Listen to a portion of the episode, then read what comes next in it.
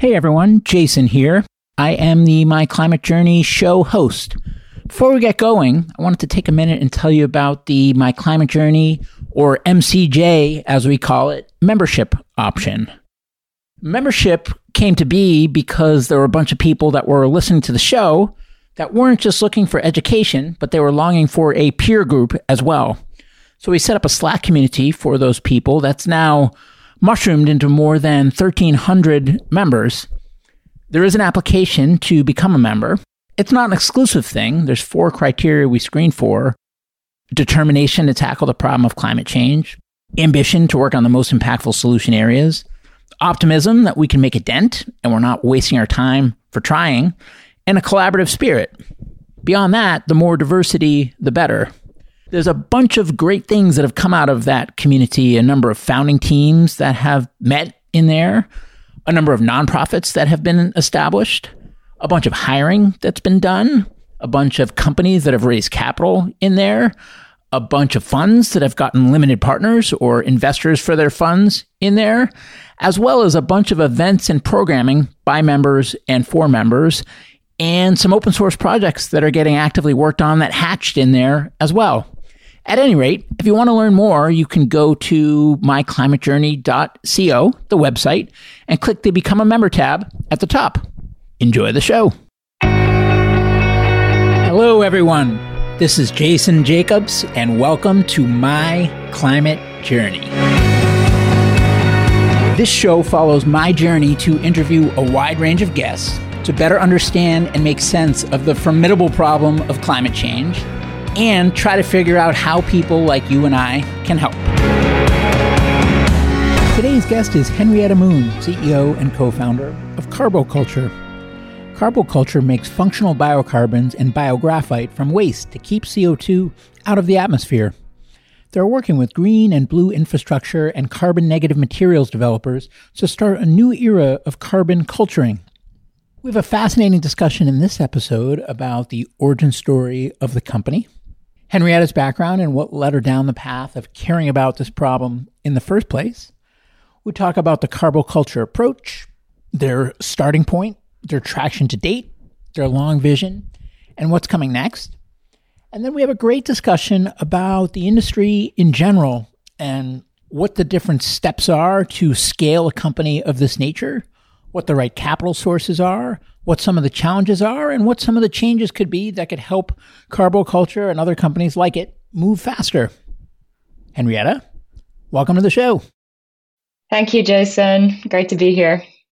Great to have you. I'm so excited to learn more. Carboculture, gosh, the company name comes up everywhere and it sounds like you're doing some fascinating stuff. And it's just such a great honor to carve out an hour and dig in with you on, on the company and on your journey. Thank you. I'm super psyched to be here. It's wonderful to be part of the community and seeing it grow so much. And yeah, it's definitely a pleasure to be here. Awesome. Well, taking things from the top, what is carboculture? Yeah, what do we do? Well, we remove carbon and put it in a stable form so it doesn't re enter the atmosphere for a thousand years.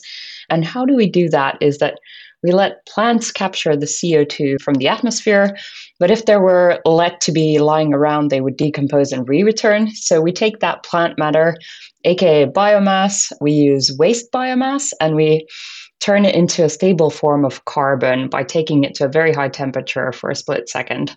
And it turns into almost pure carbon. And this is called biocarbon or biochar, and then it can be used for soil enhancement, for example. So, so it's a way to take that plant matter and turn it into a stable form of carbon. Uh huh. And I was going to ask you how the company came to be, but maybe looking even further back, tell me a little bit about your journey. How did you come to be doing the work that you do and caring about the problem that you care about? Yeah, I mean, I was born and brought up in Finland, which is a country that's still 76% covered by forest. So nature is a big thing there. And I've grown up, you know, scraping my knees on rocks and going out to sea and stuff like that. And so so it's been a very big part of my life. I was a scout since I was a kid and I did marine scouts or sea scouts where we were sailing a lot. And environment has always been close to my heart, but for some reason, I didn't think that I was good enough to study biology or something, so I didn't go down that route. But later on in life, how I ended up working in this is that I found that entrepreneurship was just my vehicle of doing stuff, like getting stuff done and making an impact. I'm a very impatient person, so so startup seems like my cup of tea where everything goes, you know, 10 times faster than everybody else or that's what we like to think. And so entrepreneurship plus this purpose of environment was kind of like the perfect fit. And even in like the past couple of years or the decade, past decade, I've seen environmental change with my own eyes. So when we when we take groups out to sail, I'm a sailing captain now, and when we used to take groups out to sea, like uh, kids, sometimes I couldn't let them swim, even if it was a super hot day, because there's a toxic algae bloom in the Baltic Sea. And that's directly linked to humans just putting too much nutrients in the sea. It's been a dumping ground for nutrients for, for the past, you know, however long. And now obviously we're trying to clean it up. But taking something out of somewhere where when it's once already in there, like like these parts of nutrients from the entire sea is very tedious. And now obviously that's a direct analogy to to what we're doing with climate change where we've just put too much carbon in the atmosphere and it's heating up our planet. And how did those dots end up connecting? So so you were sailing and you were out at nature and you were seeing some of the changes with your own eyes and very concerned about it and you had discovered the I don't know if you call it a craft or the sport of entrepreneurship. So how did those end up intersecting? Yeah, it's a great question. So I used to used to do other stuff. I was running a company called MEHackit that was creative technology education. It's a little bit of impact entrepreneurship there. I started a couple of like entrepreneurship festivals and, and whatnot, been like super active in those early community in Helsinki and, and Europe in general. And we brought some Stanford professors to Finland to talk about entrepreneurship. And, you know, I drank the Kool Aid, let's say. And in any case, at one point then because of my work with a rails girls community that we i helped build up. My friends launched a community for women in programming and i i helped kind of bring it to a global scale. The global community it's totally open source project and it's in 300 different cities completely volunteer run.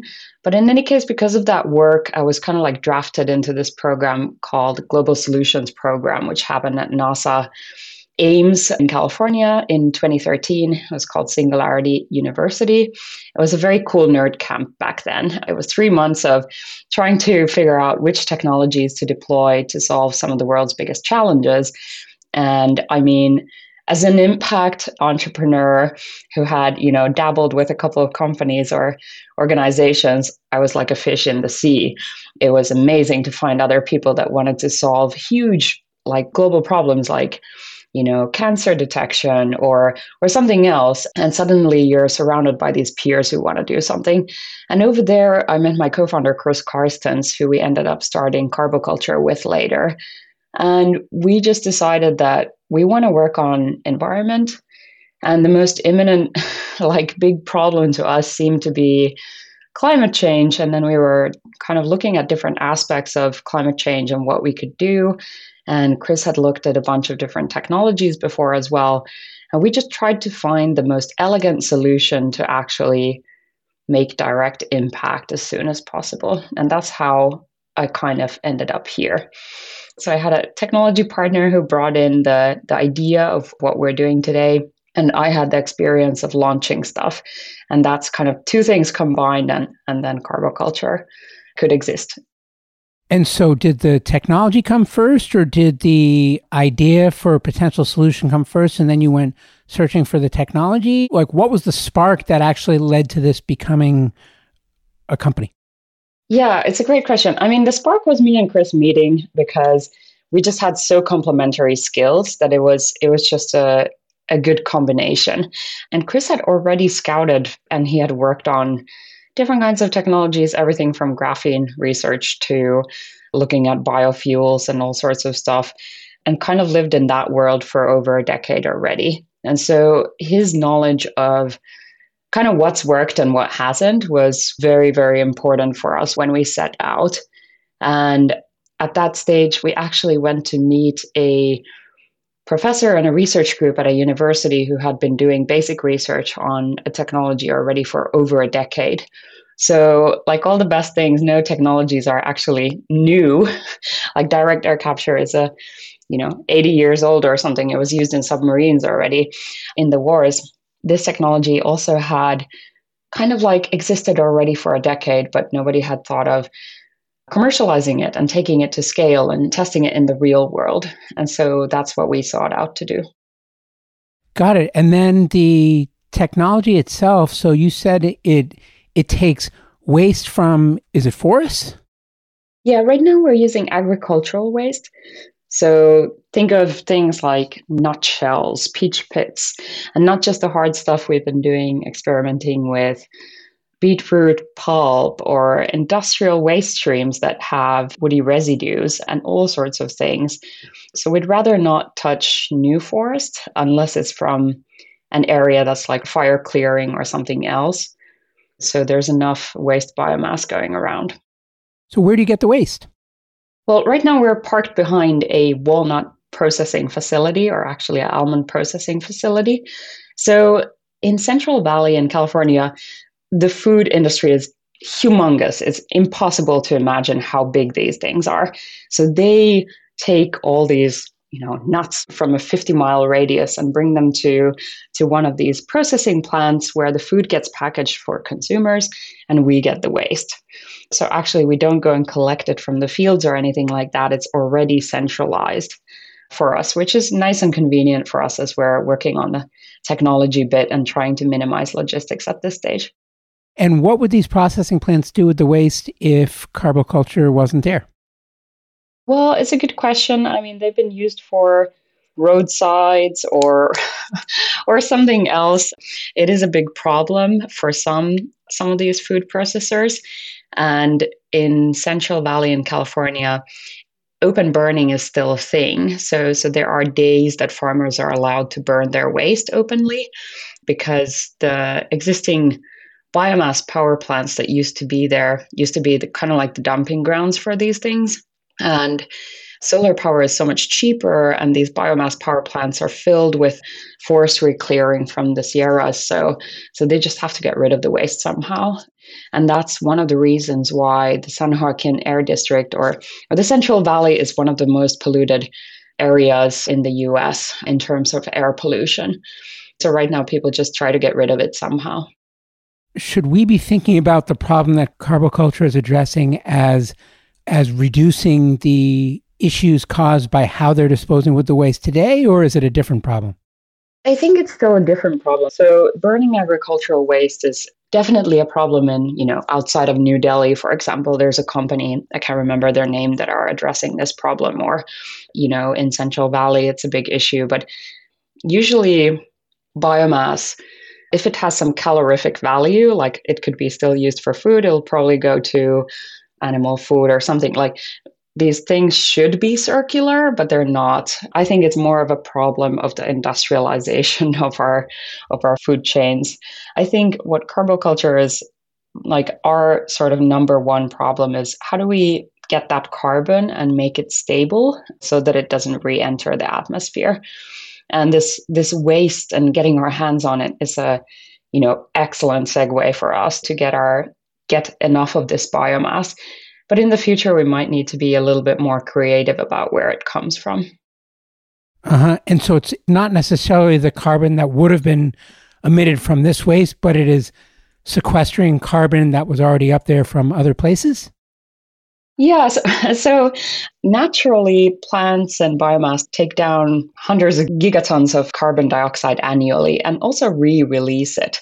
So, if we're thinking of, hmm, how do we get to 10 gigatons of carbon dioxide removal, the fastest, cheapest, and most energy efficient as possible, then maybe we should employ these allies of ours called plants that actually use solar power and do it without added electricity with their own chemistry that they've been perfecting. But if we leave these plants lying around somewhere, like if you think of a forest, it will not 10x in size after its maturity. It will remain a certain size And all the excess biomass that's generated just decays and re returns to the atmosphere. So that's where we want to intersect, right? We want to take that biomass and turn it into a stable form and build a carbon bank so that it's away from the atmosphere. And if you think about, you know, all the ways that we're thinking of removing carbon from the atmosphere, whether it's you know, direct air capture or pumping it underground deep into an oil well uh, potentially to get more oil or trying to mineralize it or something else. This is like one of the great solutions that could help us do this quickly and without putting a huge amount of more strain on the grid as we're trying to transition into a greener greener economy. Uh-huh. So I'm going to try one more time just to make sure I understand before we move on. So essentially, there's this agricultural waste that would be disposed of other ways, whether it's in the landfill, whether it's during controlled burnings, etc. And you are utilizing your proprietary process using extreme heat that will help get the carbon from this agricultural waste into more stable form that could then be sequestered so that it doesn't end up making its way into the atmosphere. Exactly. Yeah. yeah. Great. And what are the most challenging aspects of that? Is it, I mean, is it mostly stuff that's off the shelf that you're cobbling together, or is it new stuff that you've got to invent? Like maybe talk a bit about the process and about some of the most challenging elements of it. Yeah, so turning stuff into charcoal or, or making making carbon has been something that humans have have done forever. So that's not maybe the tricky part. But the tricky part is if you want to do it efficiently, in a way that you actually maximize your carbon retention instead of just kind of burning it up in the air. And if you want to do it at millions or even billions of tons of scale, that's where your problems start emerging, right? So definitely we are developing proprietary technology. We had this patent that we've been building on and or you know the original innovation that was done in academic setting and now we've been building on top of that and aiming at scaling our technology. And, and that's definitely like one of our pinpoints now, like how much, how fast, what are the best ways of designing this for scalability, repeatability, functionality, safety, etc. So those are the things that technically we're focusing on now. And then there's the whole business side of things, right? Who's going to pay for carbon removal? Which kind of clients do we want to target? Do we want to because we're not just selling carbon removal, we're also selling our excess heat. So this is an exothermic process which makes energy instead of needing it. And so, where do we sell our heat and how much do these people pay for it? And what are the optimal areas where we can do that without too much heat loss? And then there's the biochar itself like, who can we sell it to? And how can we push the price of biochar down so that agriculturists or farmers do not have to pay a high price for the polluters who are actually paying for the carbon removal. So, how do we balance out these things? And then on top of that comes operations, logistics. Where do we find a half a gigaton of biomass? And is it in optimal areas for the heat use, etc.? So, so definitely, I'd say we have a couple of things on our plate. and do you take the waste to you and to a large scale facility, or is it more distributed in nature where there's you take the process to the waste? Yeah, so we're distributed in that sense that we don't definitely don't want to build a few huge ones and then transport everything there. I mean, when you're transporting biomass, it's mostly air and water, so you don't want to do that. So, definitely building as close as possible to the source of the waste. And in this this sense, we are modular, but they are not trailer models that we can just shift around, you know, one week to another. So we're talking about 10,000 tons of biomass and up. Like let's say our medium-sized plant would be something like using 30,000 tons of biomass annually.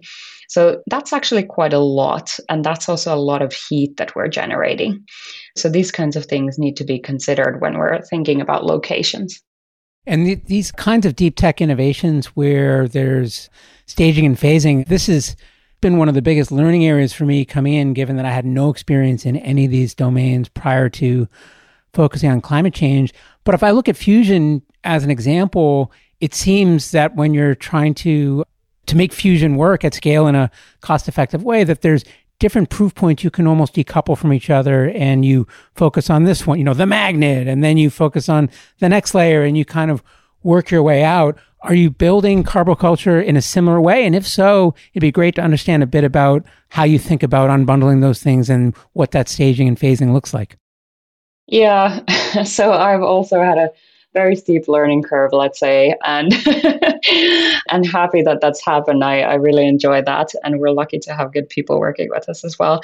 So things need to happen simultaneously, even though you know R and D people like think that hey we just will only release this to the world when it's perfect. And then business people are like no we need to sell it. And we need to make sure that the market wants what we're building and so forth. So these forces need to be managed in a way that we're working in parallel because at the end of the day, sales and business development, and just even thinking about the logistics and the plan for who you're even going to hire or how do you scale out and, and what are all the things that are involved in that, it takes time and it takes time to find good partners to work with. So I think that that's often underestimated. The amount of other work that goes into stuff, not just the technology, that's of course the critical key part, but things have to happen in parallel. That's kind of like what we're aiming for. And it just takes scheduling, scheduling, scheduling, revisiting those plans, making sure that your stakeholders are aligned. Is somebody late? How does that affect everybody else? Can we get this agreement through? You know, all sorts of things need to work in parallel. And I have to say, it has been challenging during COVID when we're not all in the same office you know meeting face to face we're in different time zones sometimes and and yeah it's definitely something that that we need to get better at but that we've recognized that is yeah we need to do that together and what about in terms of scaling the capacity do you prove it out small and then a little bigger, a little bigger, a little bigger? Or how do you think about that? And also, how do you fund it? Yeah, great question. So, tech started out on a laboratory scale, like let's say size of a microwave. And when we got it, we were at a 250 pound size, which we've since scaled eight times in volume. So, we've done one scale up. Towards the end of the year, we're doing a second scale up, and that's going to be sort of like the pre-version of our first commercial unit. So, so of course we're doing R&D all the time, but these are kind of like the big sort of scale milestones for us. And there, when we're handling material, there's a couple of different things. Like there's not just the volume, but there's like throughput how fast can you do things is it stable is it reliable how many hours a year can you run it etc so so there's kind of like the fundamental things which are the big things that you can, you know, easily see from externally, like, whoa, that's a lot bigger than the previous one. But then there's the more mundane things, like how do things move from place to place that people often forget about, but those are actually the really critical parts. And so, yeah, but we're we're scaling up in stages, and it's very different to a linear scale up. Ours looks more like, you know, huge steps that we're taking one by one. And is it different types of capital that are better suited to each one of those steps? Yeah, so definitely. So until now, we've we've had some grant funding from the Finnish government actually, and also from some competitions and, and things like that on non-dilutive financing. But then we're VC backed, so we have incredible investors who believe that this is and huge opportunity and that's why they've been funding our technology r&d as well but as we go into commercial deployment even for the first facility we will be doing non-dilutive funding for that and especially for the later ones when we go into commercial development those facilities need to be funded by not VC money. So basically, project finance is a hot topic in climate tech. So, how do we funnel that non dilutive financing into projects? When they're at their earlier stages, you know, before normally project financiers who want to see scales of 100 million, 500 million, like how do we get those guys in earlier who have the experience of doing these types of projects, but also who could have a little bit more risk appetite when it comes to these new technologies? And is, is there some kind of chasm that you'll need to cross where in the early days it doesn't require that much capital, but as you try to build bigger facilities, it requires more capital. But the project finance I've heard, and you're way closer to it than I am, but oftentimes look for things that have been done and proven before. So if you're trying to do something where it requires big capital, but there's also science risk, for example, it can scare them away. So are you seeing that chasm for culture? Do you see that chasm in general? Is it all over the place in terms of where each company hits that wall, or or is it really like an acute spot that it's like, oh, this is the this is the valley of death or something? Yeah, I mean, we're definitely seeing it already, even in, in the funding for our first sort of commercial facility that will still be owned by us, but will have non dilutive capital in it the risk profile is very different. So, I really want to show that, hey, this is how we're reducing technology risk, operational risk, and all these other parts of the, the story that they want to see. And of course, part of that, what's critical maybe also to the listeners, is the customer side. Who's going to offtake these products that you're making, the carbon removal, and these other things? And those are really the key areas like operational, technical, and business risk that we're trying to take down. And now, there are, you know, we've been approached by all sorts of capital investors who usually do much more conservative projects. So let's say solar or wind or even something more established, you know, where the technologies are very known, how much you pay for the outputs is very, very standardized and so forth. So so these people trying to come into these new climate technologies, there's obviously a little bit of a gray zone, as in like how early can they go and how much needs to be approved on the technology side before they can come in as a fund. But I do see changes here. Just like, you know, a couple of years ago, you've probably seen this very closely, like in VC, when we, we were raising like, you know, four years ago or something, people were like, Are you out of your mind? VCs don't do climate stuff, not hardware, not like whatever you're doing. And now there's so many so many climate investors at least starting to look at even the harder stuff. So that's like amazing. And I think the same thing is going on at the other capital sides. There's a lot of capital and the people who are putting in the money, the families, the corporates, the pension funds, they want to see it go to green stuff. So now these people who are actually deploying the capital are being pushed towards, hey, why don't you do something more in these fields? So now they're trying to come up with ways that they could actually enter into smaller tickets or earlier than what they're used to. So I think it's changing a lot. That's good news for all the climate entrepreneurs out there. Well, one question that I wrestle with, and I'd love to get your thoughts on it, given that we come from similar backgrounds in this way. But on the one hand, you have the critical importance of domain expertise when you're solving these hard, deep tech types of problems where there are clearly lessons learned and institutional knowledge where you can avoid making mistakes that you would otherwise have made head on if you just hadn't been around to know better. And on the other hand, not many of these kinds of companies historically have achieved significant scale.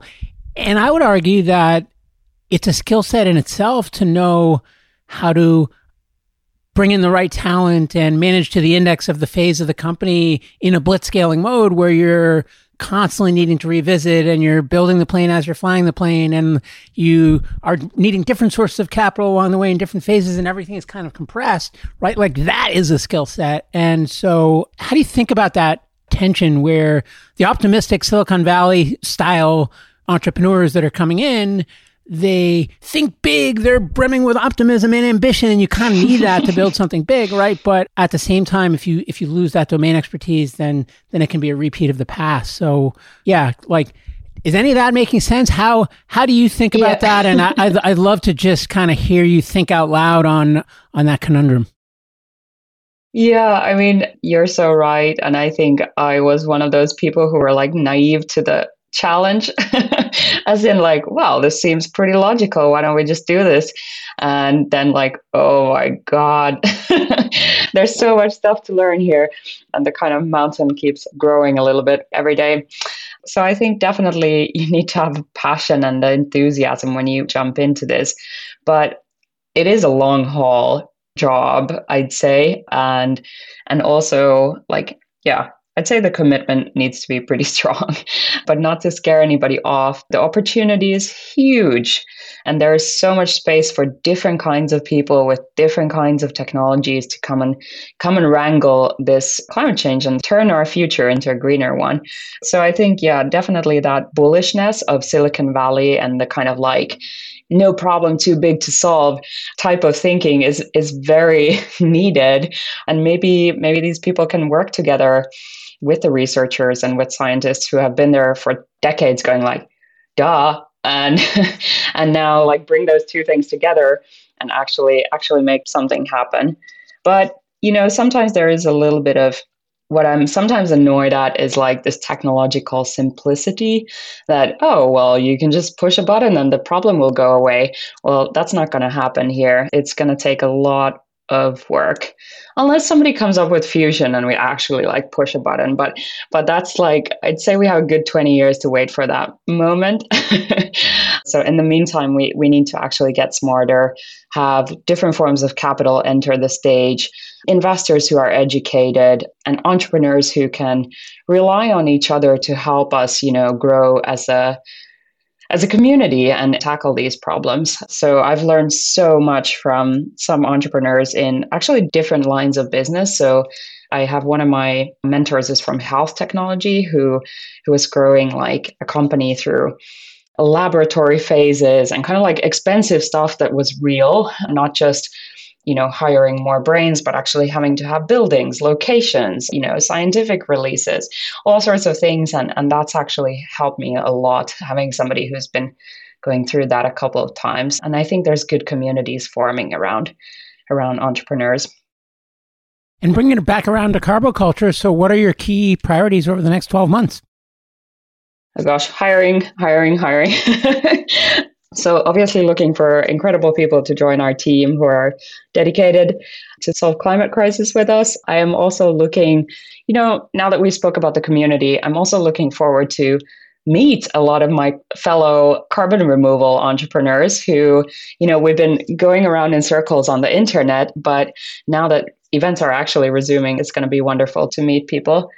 And I think we all need, you know, so many of us need to succeed. And but for carboculture, it's technology scale up is number one, hiring is number one, and perhaps, you know, driving our strategy together and forward is super, super critical. And we are going to be looking a lot more at the non dilutive capital side as well in the next months, if I'm being brutally honest here, so that we can secure, you know, how do we start scaling up faster without just dilutive capital. Uh-huh. Got it. And as you think about the path to success for carboculture. I mean, we talked about the technology scale up, we talked about the non dilutive capital to fund that scale up. What about looking outward, things maybe outside of the scope of carboculture control? What is most relevant to carboculture success, and what do you worry about the most? Yeah, that's a great question. I mean, so I have this like personal fascination with with a little bit of like biology and the ecological integrity. So, so I am wondering how we can play a part there and what the future brings. That's not our year one or year two worry, but perhaps you know, can we find find new solutions where to deploy the biochar, or how can we enhance the drawdown capacity of biomass or or something else you know where can we be most useful is my question beyond just carbon removal can we tap into existing natural systems where you can have cascading benefits, just like you could on the negative side as well. I'm sure we can unlock that kind of positive cycles where where if we do one thing, other things follow. So that's kind of like a dream dream scenario for what we can do in, in addition.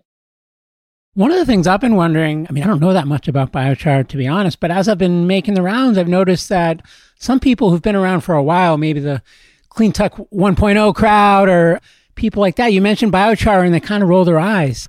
Why do you think that is? Why does biochar get a bad rap in some circles? And, and is there any merit to it? Yeah, I mean, it's definitely not a miracle drug that you can dump in the soil and things are going to grow 30% more. It's not going to do that. It's not a fertilizer or it's not a replacement for like other nutrients going into the soil. It is just pure carbon. It's not a nutrient even. So I think it's had a bad rap because it's been misunderstood.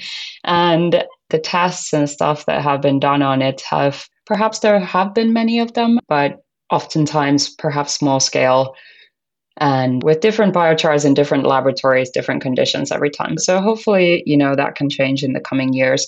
But bottom line is that biochar is here now to solve a new problem, and that is carbon removal. So the IPCC has given us like pretty clear instructions Number one, we need to decarbonize and cut our emissions in every place possible. And we need to have 50% of those emissions down by 2030. And by 2050, we need to be at net zero, meaning everything we emit needs to be physically brought down from the atmosphere every year. And that's an incredibly arduous task. And to put that into scale, McKinsey estimates that by 2030, we need about 2 billion tons of CO2 removal, and by 2050, about 10 billion tons. And global capacity today is at like 30 million tons. And so now, if we put aside like biochar doesn't work for crops, well, guess what? It can work for this other problem that's gargantuan. And that's going to need tens of different kinds of technologies to actually get anywhere near the scale that is needed to avoid catastrophic like over 2 degree warming. So here's the thing, like sorry if it didn't work for a specific crop that was being studied or something else. Maybe it can hold nutrients, maybe it can hold water or do some other benefits. But right now, the number one benefit is the carbon removal, at least in my head. And since it's needed, it's a good solution there. So, if, you could change one thing outside of the scope of your control or Carboculture's control that would most accelerate the progress of you and other companies trying to do similar, what would you change and how would you change it? That is a great question. I think one thing that would be great that is completely attainable is that the carbon price should go up, and that should be in the near term. People do expect that carbon removal today could be you know, somewhere near 200 bucks a ton or, or maybe even under that. If it is, there's probably somebody else picking up the bill somewhere elsewhere.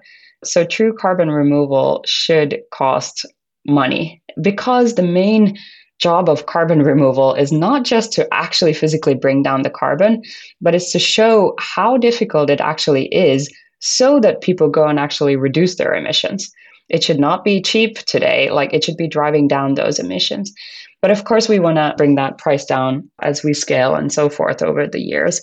So, one thing is that buyers, if your company is a tech company or whatever company you are who's looking at compensating emissions, think about adding some percentage of that emission compensation, which typically is just emission avoidance, like supporting green energy, for example, try to add some carbon removal in there, even if it costs a little bit more. Maybe add 10%, maybe add 50%, see what you can do. Because everything that's kind of pushing that industry forward is going to help it scale. We're not going to magically scale if the demand goes from zero to 100 in 2029. So we need to kind of ramp that, that demand side up as well. So that's one thing. And then another thing is that companies can do and governments can do long term purchase agreements. So essentially, that's the key to getting project financing for a lot of these technologies that need significant capital to build infrastructure. So basically, when you say, hey, we want to buy carbon removal, don't say that you need it by your fiscal year end in December or something. Say that, hey, we need this much carbon removal within the next three years, and here's the price for it. Or ideally, five years. Give the developer some more flexibility. And in that way, you're a great buyer because you're offering flexibility to the companies a long enough time frame that the lenders will see that there's some actual company trying to buy what you're making etc so so really the power of the purchasers is humongous here and can help the industry transition forward Henrietta, anything that I didn't ask you that I should have, or any parting words for listeners? well, even if we're talking about carbon removal here, I just want to remind everybody that yes, we're talking about carbon removal here, but again, the the main thing needs to be emission cuts. Like everybody needs to drive down their emissions, and that needs to be the agenda everywhere. Carbon removal can maybe get us to like a third of the Paris Agreement, but not beyond that. We need like deep, deep, deep emission cuts. And I think that's not happening now. So so that's the kind of reality we need to remember as well in, in addition to scaling up on all fronts. But yeah, Thanks, Jason. It's been amazing. I got one more bonus question I'm going to put in, which is just if you look out 10 years or 20 years and carboculture is successful beyond your wildest dreams, what have you achieved? Yeah, that would be amazing. I think, you know, somebody said that the carbon removal industry could be as big as oil and gas is today. So that would be pretty cool if the climate industries were actually the top dogs in in you know the stock exchanges and so forth and actually we would wake up to a greener and cleaner world. I mean that would be pretty epic. Awesome. Well, Henrietta, thank you so much for coming on the show and tutoring me and listeners on the on the world of biochar and, and I hope I made removal sense. and entrepreneurship as well. But this was awesome. So thanks again and wishing you and the Carboculture team every success. Sweet. Thank you so much, Jason. Hey everyone, Jason here.